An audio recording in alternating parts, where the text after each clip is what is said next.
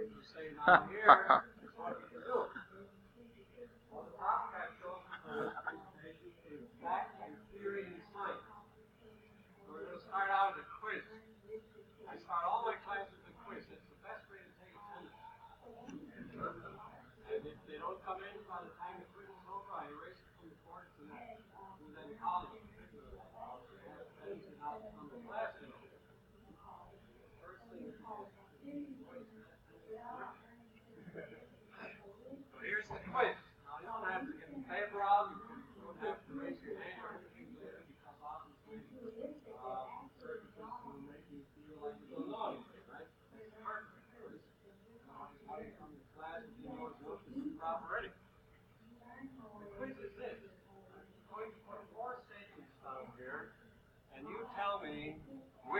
True and which is false.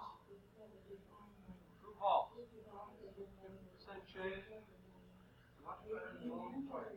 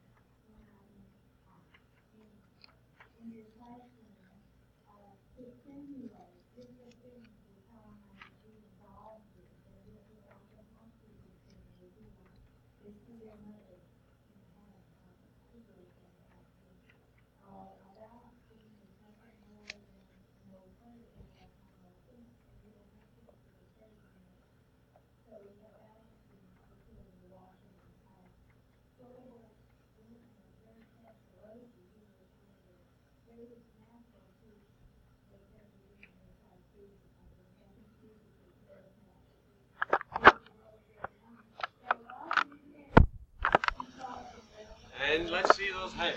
I'll do that if you want.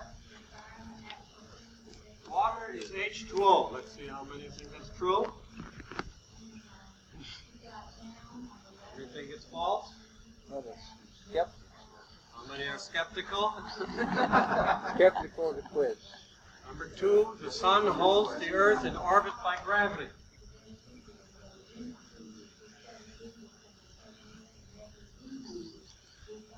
It will rain tomorrow. Weather reports. None of the above? What? Maybe. Oh, I see. Yeah. One, two, three, maybe. Quarks are held together by gluons.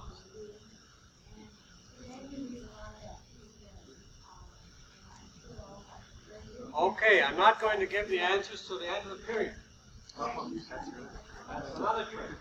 That's right. Always give the test back at the end of the period. Because the first thing you're interested in when you had a test is what did I get, right? Not what is truth. What did I get? Can I convince him to give me five more points? Nine tenths of the students who go to college are interested in the grade. Excuse me, grade, not in the subject. In high school, it's about 50 50. But the difference in high school is if the kid doesn't get it, it's the teacher's fault. In college, if you don't get it, it's your fault. That's the one advantage in college. There are no PTA meetings. I had a classmate who was forced went to an ordinance to teach because he hated PTA. That's true. That's wild. In grade school, if the kid doesn't get it, it's all the teacher's fault, not just 50%. That's why teaching from first grade through high school through college, it gets easier and easier. The hardest job is down there in the grades. I'll tell you that from experience. And I couldn't take it when I went to high school. And then as you get older, it gets easiest stuff in college. You have to know more and do less in college, and it's never your fault. Well, I didn't intend to put that, take that off that Erase that part. Erase that because that gets back to my department chairman. I'm done. Now, we will have the answers to this quiz, and you always tell a student, now let me know five minutes before the period is over, then at least he's doing something constructive. period. So, yes. But hopefully, by the time the period is over, you'll know the answers to these questions. And you can change your answers without penalty. And we'll take the quiz post-test. Pre-test and post-test. Now, every good sermon and lesson is divided into four parts. It used to be three when I was in congregation class in four parts. good sermon. And the first one is, I'm just going to have more blackboard here, but I'll write it underneath smaller letters. It's always good, I think, to tell your class ahead of time how many things you're going to talk about that day, because then they know kind of how to divide period into parts.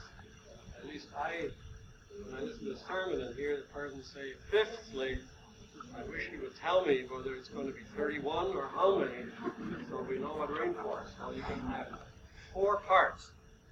And the first part is that modern science, and remember what the topic of this business is fact and theory.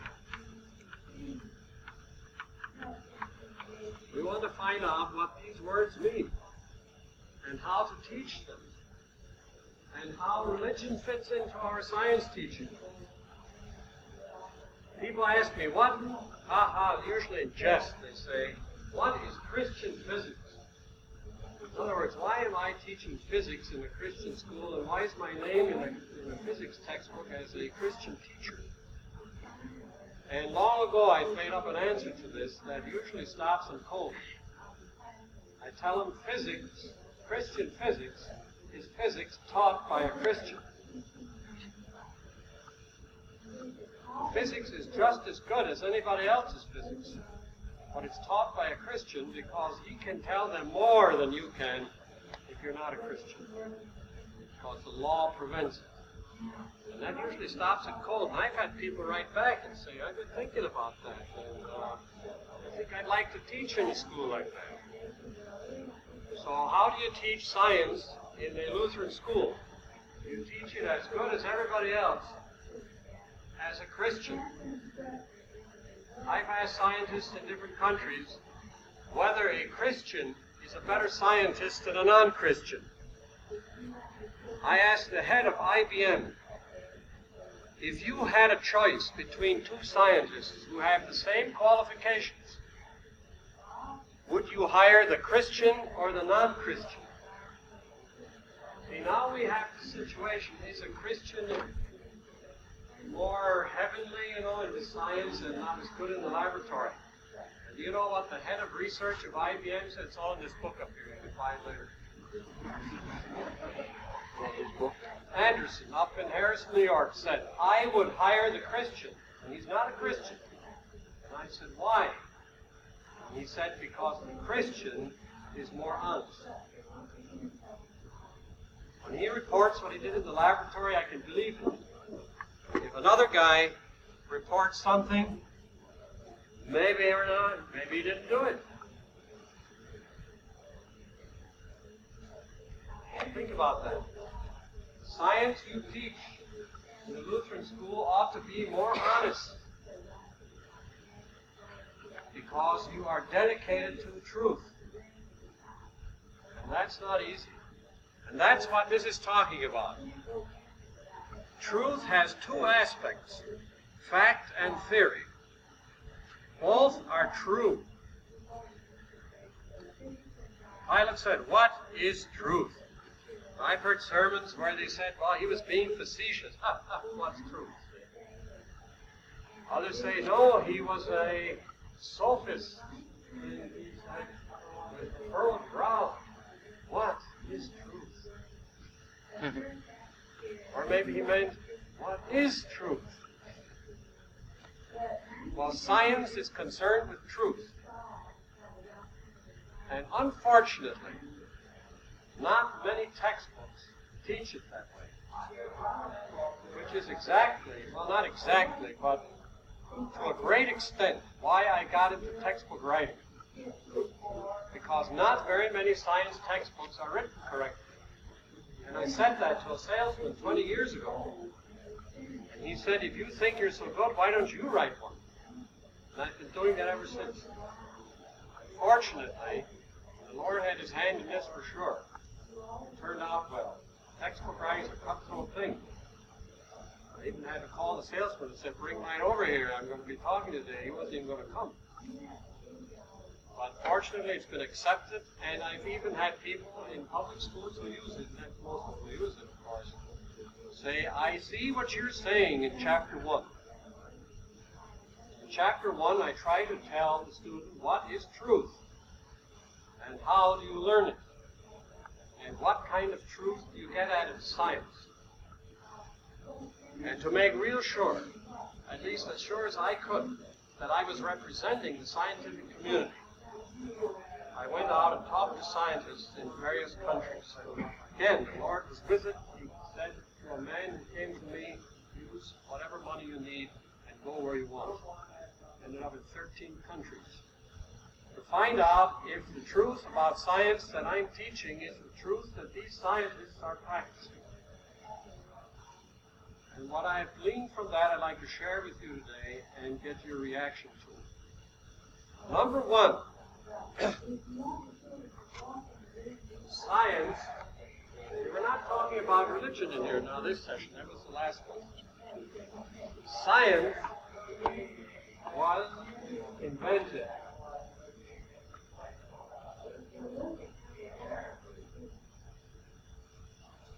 People are not born with science.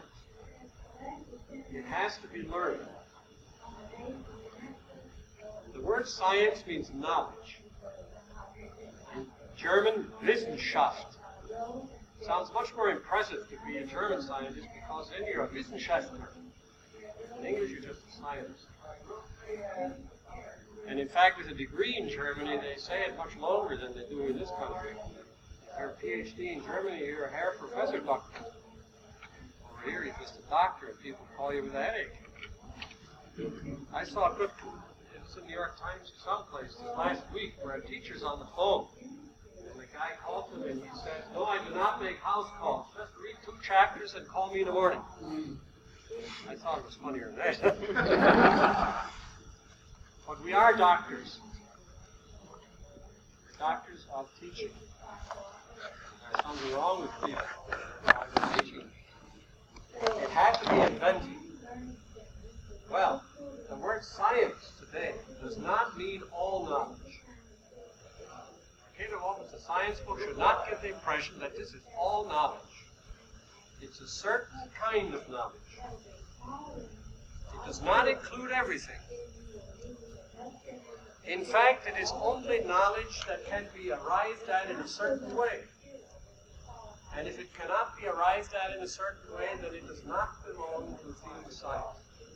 There are many things that cannot be discussed scientifically.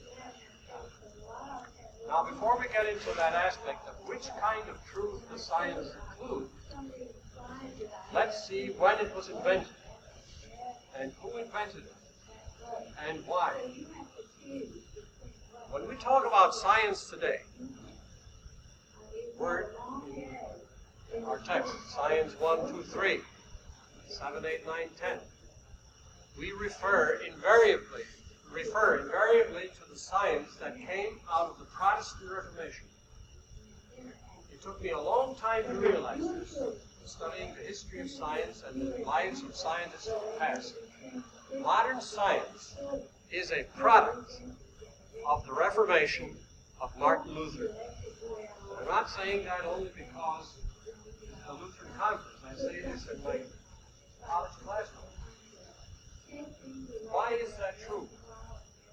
Because up to the time of Luther, knowledge was arrived at by deduction.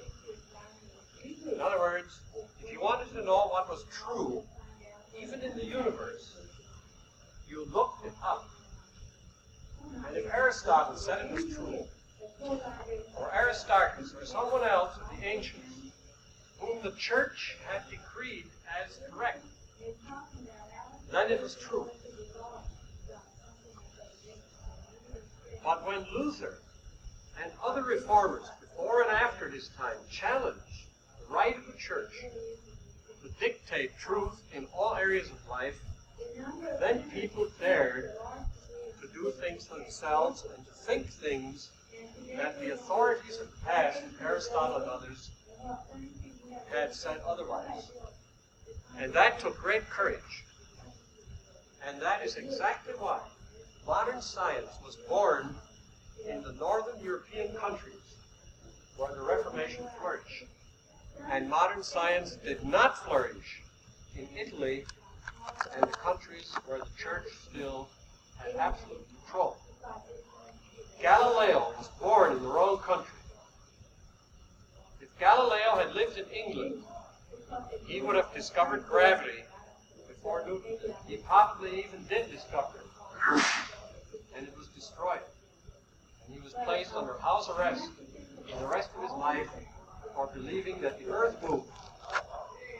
That was his crime. To believe that the earth moved. And he had to get on his hands and knees in front of the altar and say, I repent that the earth moves. So they would give him communion. And the reporter sitting there heard him say as he got up off his knees, I still think. Newton probably got most of his ideas from Galileo and was free to publish them. But the man who was responsible more than anybody else for the birth of modern science was Francis Bacon in 1620. When we talk today about how scientists do their work, we're talking about the principles that were laid down in Bacon's book of 1620 called Novum Organum, the new works. In Novum Organum, Francis Bacon pulled together, he was an English philosopher, the thinking that was brewing in the Reformation now for a hundred years, in which people dared to say that if you want to know what's true, try it out, like Caracciolo says. Check it out. That was a completely new concept. Find out the truth by trying it. And as a result, we've got laboratories all over the world. The idea of a laboratory is to check out what you think is true. Now, then a little story just crossed my mind. I think I should share it. I don't know if this is true. This came from the time of the Reformation. There's a story that time Luther, theologians were sitting in a room pontificating over the universe. And they happened to be in the field of biology. And the theologians were discussing the question how many teeth does a horse have? And they had the works of the fathers and of Aristotle and were checking and quoting. And they could not arrive at a conclusion. And a little page boy came in with a pitcher of water. And he heard them talking about this. And he poked one of them. He said, Pardon me. If you're trying to find out how many teeth a horse has, why don't you bring a horse in here and count them? And he was thrown out of the room for diverting a scholarly discussion. Because to have to resort to an experiment like by deduction, we should be able to figure out how many teeth a horse has, was very humiliating. Francis Bacon raised the experiment to the dignity of the authorities. He made up what is today described in every textbook as the scientific method. Now, what is the scientific method?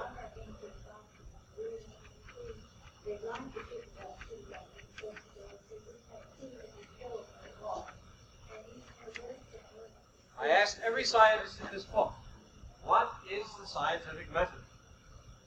German and English, and I wish I could talk French. In Paris, I had an appointment, but I didn't talk French at all. And that man could speak English. But since I couldn't talk French, he was dignity to discuss the question. Now that says something about him that I want not to discuss. But the inescapable conclusion that I came to is that there is no such thing as writing down the steps of the scientific method. Because the scientific method is not a bunch of steps. Einstein said, science is what scientists do. If you want to know what science is, follow a scientist around and see what he does. That's a very profound remark because a lot of things that a scientist does during the day are not very scientific. In fact, it is often impossible to tell when a person is doing his science and when he's doing something unscientific. We decided in 1920 in this country, we listed the courses children have to learn, that we can subdivide people. This period, biology. This period, math. This period, social studies. As though a person could take his social studies brain, plant him in this chair, and forget that he is a person, that he has problems, that his girlfriend told him off, all these things. He shouldn't remember that because now he's in science. Greatest injustice we've done in teaching science in this country is to teach that there is such a thing as pure science. And that it is possible for a person to be absolutely scientific. We're just now beginning to learn that scientists are people. And that when you write about Newton and Galileo and Pasteur and the others, you had better mention what kind of people they were. Otherwise, what are you teaching the child? That this was some kind of strange person who all day long just thought objective truths about future issues? No. He had feelings and prejudices. And these come out in his work. How objective do you suppose the laboratory work of the scientist is if he gets paid by the American Tobacco Company and he's asked find out whether cigarettes cause cancer? Now, this guy has a PhD, and he's objective to the extreme, right? No, he cannot, even if he'd like to be, be objective doing that work. In fact, nobody on earth is ever completely objective. And the sooner we tell kids this, the better they'll like science, because it's getting to have the reputation that it's a dead subject that you never have any feelings in there, that you learn formulas, and you answer tests, and they're right or wrong. Now, having said that, I will put down the steps of the scientific method. because you've got to give a quiz. You simply cannot give a quiz on feelings. The last edition of our physics text was submitted to a professor of reading, University of Louisiana. And he went through and counted the number of letters in a word and the number of words in a sentence and came out with the result that it has a certain reading level. How accurate is that? Well, it's not very accurate. In fact, you work for years on a book and this guy reads 10 sentences and ranks the book for a certain reading level. That's right. pegged. He came up and said, this is too difficult. No words should ever be more than so many letters and all. You see, the difficulty is that in a science book and in every other book, you're trying to put definitions of things that cannot be defined. There are two ways to define a word. One is like the dictionary gravity, that which exerts gravitation. So you look up gravitation. Guess what? See gravity. No. That's the best you can do. If there were a better word for gravity, that's the one we'd use. So what's the sense in looking up a word that's already the best one? You've got to teach the kid that gravity does certain things. That's called an operational definition. You try to teach operational definition. You get into class and you say, now today, children, I'm going to tell you that gravity does the following things. Tomorrow we'll have a test of what is gravity. And at the end they'll say, will you please tell us what gravity is so we can answer the question of the test? It is simply not possible to define something operationally. You have to feel it. You have to look at the word and have a certain feeling. How do you do that? You can't do it. You can only live it.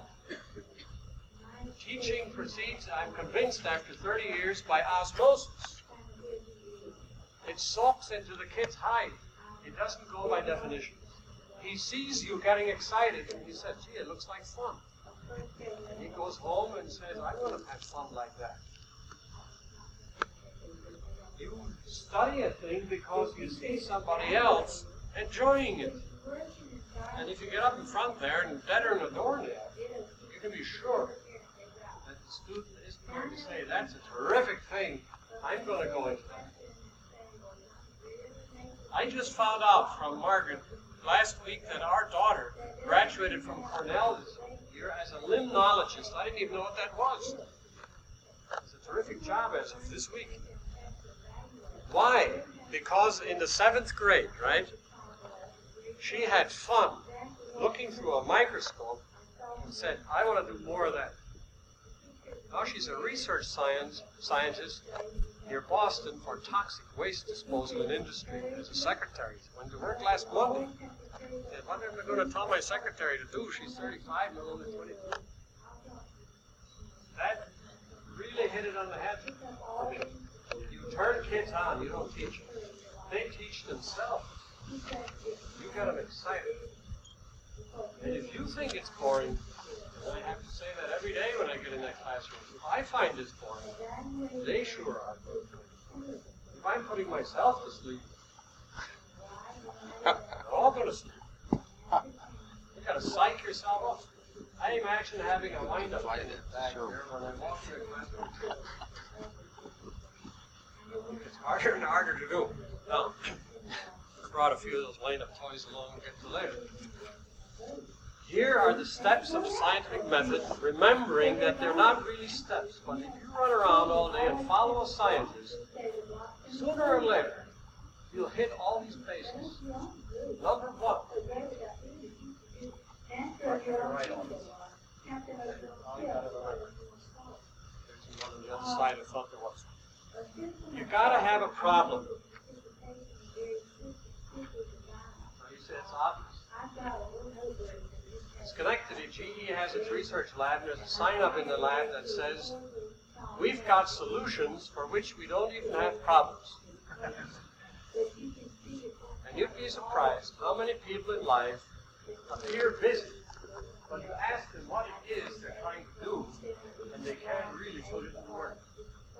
Unless you can put it into words, what you're trying to answer in science, you haven't started the process. You have to be able to define the problem. I'm trying to find out how many teeth a horse has. Now, what's the second thing you do? Do. You search the literature. That usually means look in your textbook. But the idea that the textbook contains all knowledge, I think, is another travesty in school. Unfortunately, the antidote that I got when I took a methods course, I remember with some horror, is that the prof said, don't use a textbook. Write your own teaching units. That goes fine for about one week. then you run out of time. You haven't had time to write the next teaching unit. Then you wish you had a textbook. Pretty soon, the next year, you use one. It's a stopgap, isn't it? Somebody else wrote the teaching units. Well, if you're using one, don't be ashamed of it. Teach it, page by page. As a textbook writer, I'll tell you that one horror we go through is people write and say, I always start with chapter 23, then I come back to chapter 2, what would you suggest? I would suggest you go through after your other things, go through the book from front to back and not the other way around because you're written in a certain procedure and you're not showing anybody how intelligent you are, how much thinking you're doing by rearranging it and saying, well, I'm really doing my own thing. Don't apologize.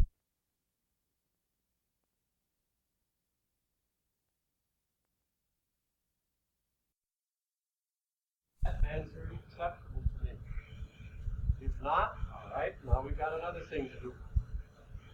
and this is the hardest thing a scientist ever is called upon to do. He has to think.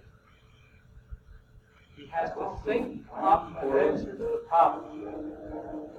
Some people can't do that. Two people may have the same training in science and are faced with the same assignment. One can think up to an answer and the other one can't.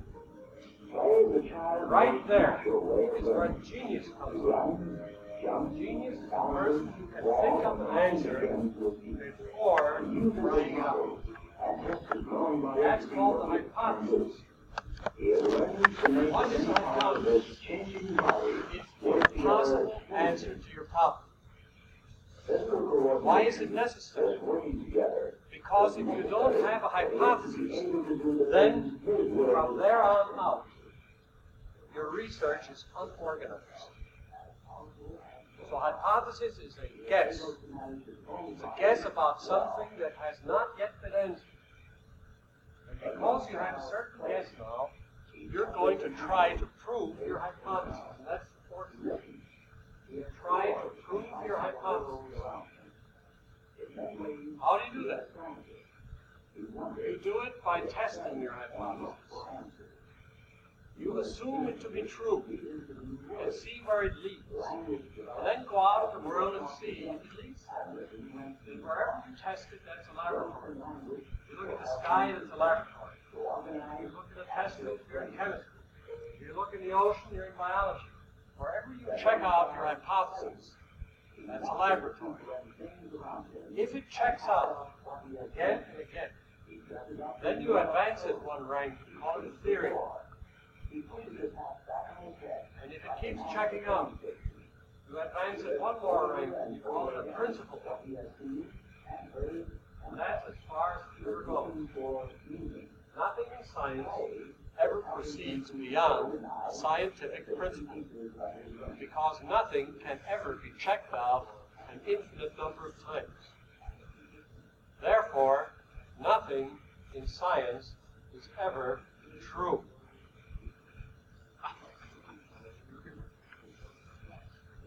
All false. Any one fact. That's a bad word to use right there. See, what I'm not going to say is not true either. This is a very frustrating thing. There are scientists who, after several years, can't take it anymore, not ever finding anything out. But if they get paid for it, that's what they're supposed to be. Always skeptical. The most important attitude of the scientist is to be skeptical, especially of the things you do. Your own hypothesis. As one scientist told me, one thing can prove any theory wrong, but no number of events, however many, will ever prove right. I remember in the World's Fair, Chrysler had an exhibit on it. Had money and they had exhibits there. And there was a display made of car parts, bumpers, exhaust pipes, and all in the form of monsters. And they were snorting and everything. And the kids came up. And there was a sign up here. And it said, This monster breathes fire. But only when nobody is looking. Now, how could you ever prove statement to be false? You would see kids going up there, and they would, on the corner of their eye, they would look to see if there's fire coming out of this. And another kid said, No, you can't do that because you're looking. And I said, Well, maybe there's a mirror here. So oh, you're looking in the mirror. I tell my kids that in class, what could they do? Well, when they get very sophisticated, so you can obviously know outside it we could put a microphone or a camera or some other sophisticated device. And you tell them, well, all you're doing is telling me there are different ways of looking. There is no way you can prove that statement false. Because the only way you can check something out is to look at it in some extension of our senses, some device that records an event. And if that event checks out with the hypothesis that monster is breathing fire, then we accept it as a principle. We do not use in modern textbooks any longer the word scientific law. There is no law of gravity. Because a law suggests that something is true. All we ever call something in books today, or these books, is the principle of gravity. Kepler's Newton's principles of motion. Because later somebody's going to find a better one. Always leave your tracks open. Never close the door on new knowledge. One man I talked to was Hubert Alyea, probably the greatest chemistry professor in the world. He's at Princeton University and he's a devout Christian. In the seminar tomorrow, I'll give out his statement of faith. Hubert Alyea is a, a dynamo when he's in the classroom. He was a speaker at a conference like this in Philadelphia a few years ago, and he transfixed the people with his tricks that prove his Christian faith. And Hubert Alyea told me that when he goes into the classroom, the first day, he tells the students that the universe is made up of matter, energy, and blurbs. The kids are writing. Well, that's how you tell a freshman from a senior. You go into a freshman college class and say good morning, they say good morning. If you go into a senior class, they write it down. I thought that was kind of true. they take notes. Anyhow, they're writing matter, energy. Not really. What are blurbs? Well, blurbs haven't been invented yet or discovered. Then why are you telling us about blurbs? Because 25 years from now, blurbs are going to be discovered. And then you will say, good old Alyea, he left the door open for blurbs, and he was right. And if I had told you that everything is made up of matter and energy, they would say, well, Alyea, remember that dumb guy we had told us there was only matter and energy. And now we know better. Science is the very subject where we're supposed to have kids keep an open mind. And yet what we do is give them a textbook so that when they get home, they'll say, if you want to know something, look in here. It says. It says. Same thing they did with the horse's teeth. Only now, instead of Aristotle, quoting Einstein and Pasteur. And therefore it must be true. Very opposite of what Einstein and Pasteur tried to teach.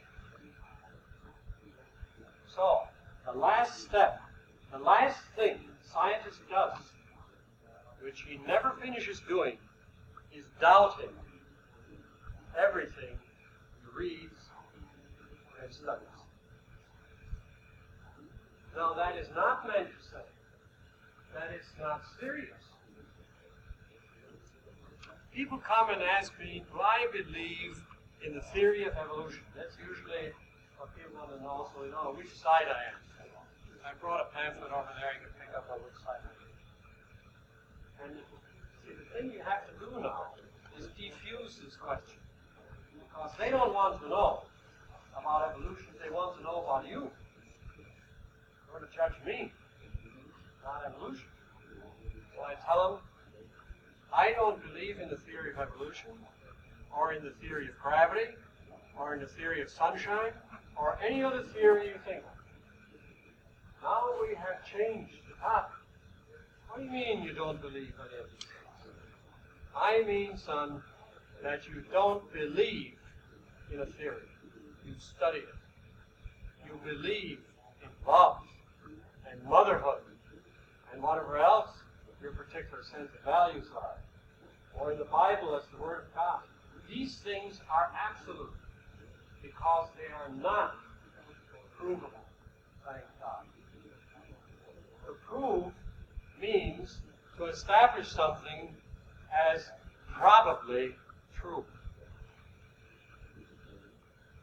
That's what scientific proof is. To check it out, and if it checks out, it may be true. But never say that this is what I believe.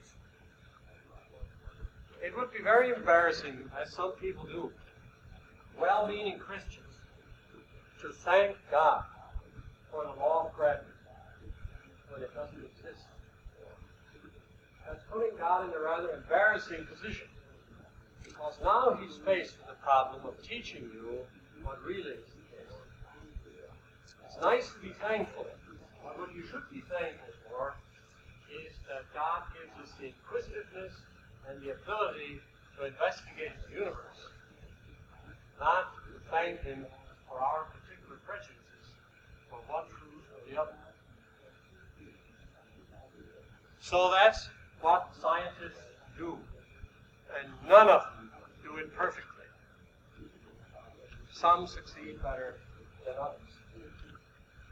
The third point is that science is not scientism.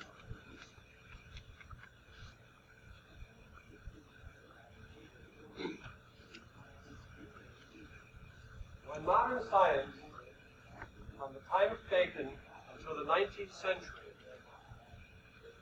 went to work on the principles of the universe, so many useful things came out of it. So many inventions, and the industrial age, and a whole lot of other things resulted from it that people thought it will eventually replace other methods of arriving at truth. And the church particularly, which was embarrassed a few times, like Galileo saying the earth moved and the church no, it doesn't. And Galileo was, turned out was more correct than the church was. Then the Bible was joined. And there were those who said the church must always be fighting a rearguard action.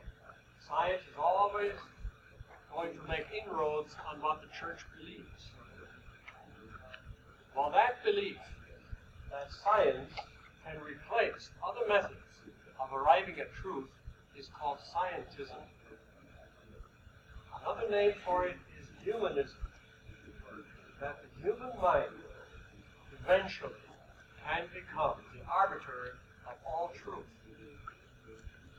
If that were true, then things should be getting better and better and better in this world instead of worse and worse and worse. Science is what we should learn. Scientism is a clever form of atheism. And I can tell you, from listening to people in conferences on this topic, that there is a real warfare between humanists and the church. And that if we're not careful, and if we don't speak out, and be a little less timid about the way in which we view truth, humanism may well overrun this country before we're aware of it. Because humanists write more textbooks than Christians do. And as I read the Bible, we're not supposed to sit there and just bemoan the fact that the devil is at work. We're supposed to go out there and do battle with him. And not say, isn't it terrible that these bad influences are coming at us science and philosophy and mathematics. We're supposed to be out there and be better at it than the devil is. The main reason I went into science, this is a good example of what I'm talking about, was that in grade school, in the Lutheran grade school, a very good Lutheran grade school in Frankenmuth, teachers told me, beware of science. And as a normal human being, and a kid who was inquisitive, I wanted to find out why I should beware of this. And I kept studying all I could. And I could never find out what I was supposed to beware of. And I went to college to find out where all the ungodly science professors are. And to my great astonishment, I found a great many science professors who were Christians. But when I got into a philosophy course, or into a social studies course, there I met the agnostics. And I wish my teachers had told me beware of social studies. I got into a course at Northwestern and adolescent psychology. And the first day, the prof gets up and says, I have three degrees in theology, and I'm here to prove to you that Christianity is nonsense. And I thought, what does that have to do with adolescent psychology? I never did find out, but he was there to make fun of the Christians. And one brave soul, a classmate of mine, from the forest, got up and said, I won't stand for this. I don't know what grade he got. But that's where the greater danger is. I find that a greater percentage of the world's scientists believe in God than is the percentage among psychologists. for example. But scientism is a real and present danger. Well, I'm going to use the last five minutes for point four. We're going to have a little example. I mean, science, you're supposed to be doing things, not just talking. Science is doing. Doesn't mean cookbook doing, where you get up and say, class, everybody take test tube in right hand.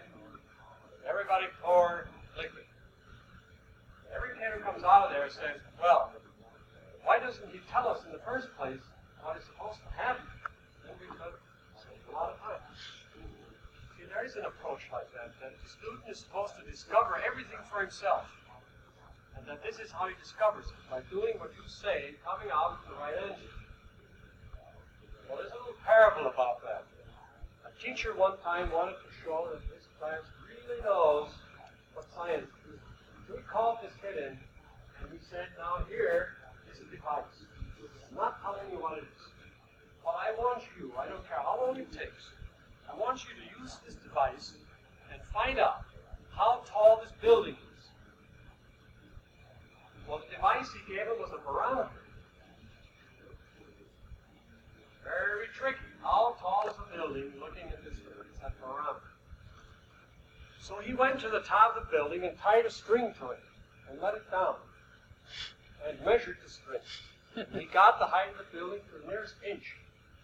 He went back to the teacher and said, This is how high the building is. The teacher said, Wrong. What do you mean wrong? That's not the way I wanted you to find it. I said, But we want height of the building. Try it again. He kept on doing all kinds of things. In one instance, he even took a stopwatch and he dropped the barometer down.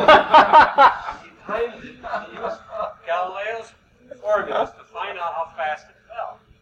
Now the whole thing is a mess. And finally, and this was the greatest work of genius of all, he went to the janitor.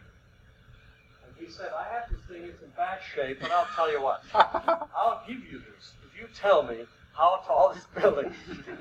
now, which of these answers was the most ingenious, or which was really the most ingenious way of learning? Teacher's method? Janitor's method? Which? Or should they have done it all cookbook style? Each one a barometer, read barometer, go off there and see it again. You might as well tell them the fact. So what I'm going to do now is use a trick, and this is not, I call them tricks. In class I do tricks because if it doesn't work, trick, they call and also I want the class to know that just because I do something, I don't necessarily know whether it's going to work the same way it has all the other times. Because quantum mechanics today says that when you drop a chalk, you don't really know. There is no law of gravity that says that this chalk must fall down. The best we can do is say that every time we drop a chalk, so far, we have observed that it falls down. If I would let go of this thing and it would go up, I'd have to write that down and say it went up. Then I'd go out and meet somebody and say, I'd like to enter this into the scientific record that I dropped the chalk and went up. Now, quantum mechanics says That's that one rare instance, that miracle. Scientists believe in miracles being things that don't happen like they usually do. There was a miracle in there and it went up. Another scientist would say, no, oh, there's a better chance that the guy is crazy. because there are a lot more crazy people than Uptroll. Frustrated. Frustrated because we are always dealing in probabilities. Now, from all this wisdom, there's a whole box of these. I took this from my son years ago, but there is one you can buy this on a box of tricks.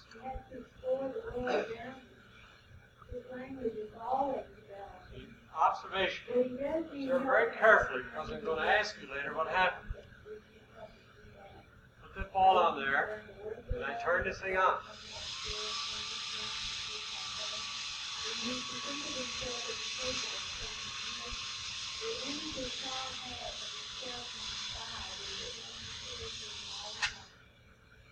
Aha. Now, first we're going to see what happened, and then we're going to make up principles for it by checking out various theories. We never asked the question, why did it happen? The reason it happened is that did it. You never answer the question, why. The best answer to why did this happen is God only knows. Absolutely accurate. I don't know why the world is here. Not in a science classroom. It's there because God put it there. I don't even know why people are here by studying science. I'm not even sure if they're here now studying modern physics. There could even be other people sitting in the same place on a different wavelength as far as we're concerned. But we want? This thing is obviously heavier than air. It's waiting for what is heavier than. Does that mean that if we pump the air out of here, it would go up?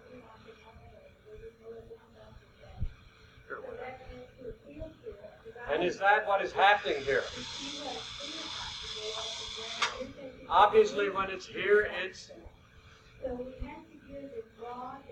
lighter in there, no? Appears to be. Very statement. It appears to be lighter. Name. Is it weightless here? Suppose when it's up there, you put a bathroom scale under it. Would it have any weight? I told a student that one time. I said, "How much do you weigh when you're jumping out the window?" I said, "Well, it's a good way to find out. Get a bathroom scale. Oh, well, that's not that. How about let's use something else? Let's take some books. Yeah, let's take one of your books." He said.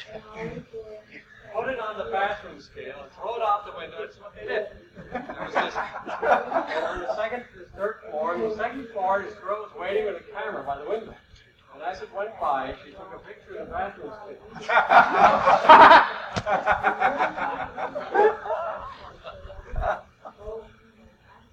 and you know, to my utter surprise, because what I wanted them to say when they looked at that picture of the bathroom scale, it didn't weigh anything, right? Do you know that when that book came past the window, it weighed minus five? because the bathroom scale has to be adjusted to zero because the top of the scale weighs something. When it went by the window, the book didn't weigh anything and the scale didn't weigh anything. So it went minus five. Now that's something I didn't expect at all. So if we would put a scale under here, it would, well, we don't know, do we? We gotta do it. We can't do it like the horse's teeth. Well, I can't go any farther. You've got to go and do this. Are there any other things we better check out? You notice that when I went like this, it still stayed there? Now I painted the thing blue and white so that you can see another thing. It was spinning when it was this way, but not spinning straight up. And over this way, it spun the other direction. This is a pretty smart little thing. It knows which way to spin.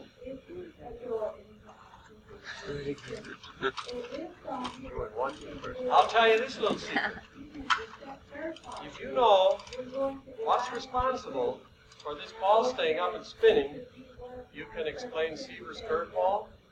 You can explain why airplanes stay up. Guys like Bernoulli, who was one of the great scientists of the 18th century, put their minds to it. Another scientist by the name of Venturi, a philosopher by the name of Le Chatelier, and that's who I'm going to end up with because he's very profound. I should always leave a profound impression. Now it's almost stationary. Now I go over here. Whoa! Trick. you can do this with a vacuum cleaner and a beach ball. Vacuum cleaner on and beach ball stay up. Some people put that in the in the store. Well, we don't have much time left. You have enough to work on here for a long time. Try and figure out how to weigh this thing. Why doesn't it fall off? Why does it jiggle around and stay in the center? Well, the best explanation, I'll shortcut this a little bit for the end of the story today. Whenever a child is faced with a question in science, on any test, best way to think about it is to say that whenever you do something in the universe, the universe always fights back in order to undo what you did to it. The universe doesn't want to be bothered. And when you tilt it like this, that ball is going to do all it can to stay up there. And all it can do is spin. And it's going to spin in the direction that will increase the force from underneath and decrease it from on top so it'll stay. When you go over here, it'll spin in the direction that will make the force bigger there. this is called Le Chatelier's principle. It explains why when a person is skating on the ice, the water forms under the ice skates, or you couldn't skate. You're skating on water. Because when you push on the ice, ice says, I don't like this pushing. I'm going to get smaller. And the only way you can get smaller is turn the water. So it turns the water and you skate on it. And after you're over skating, it forms back into ice. And you say, if they want the world are you saying that ice and all this stuff has all those brains to do that? Where in the world did all that wisdom come from? We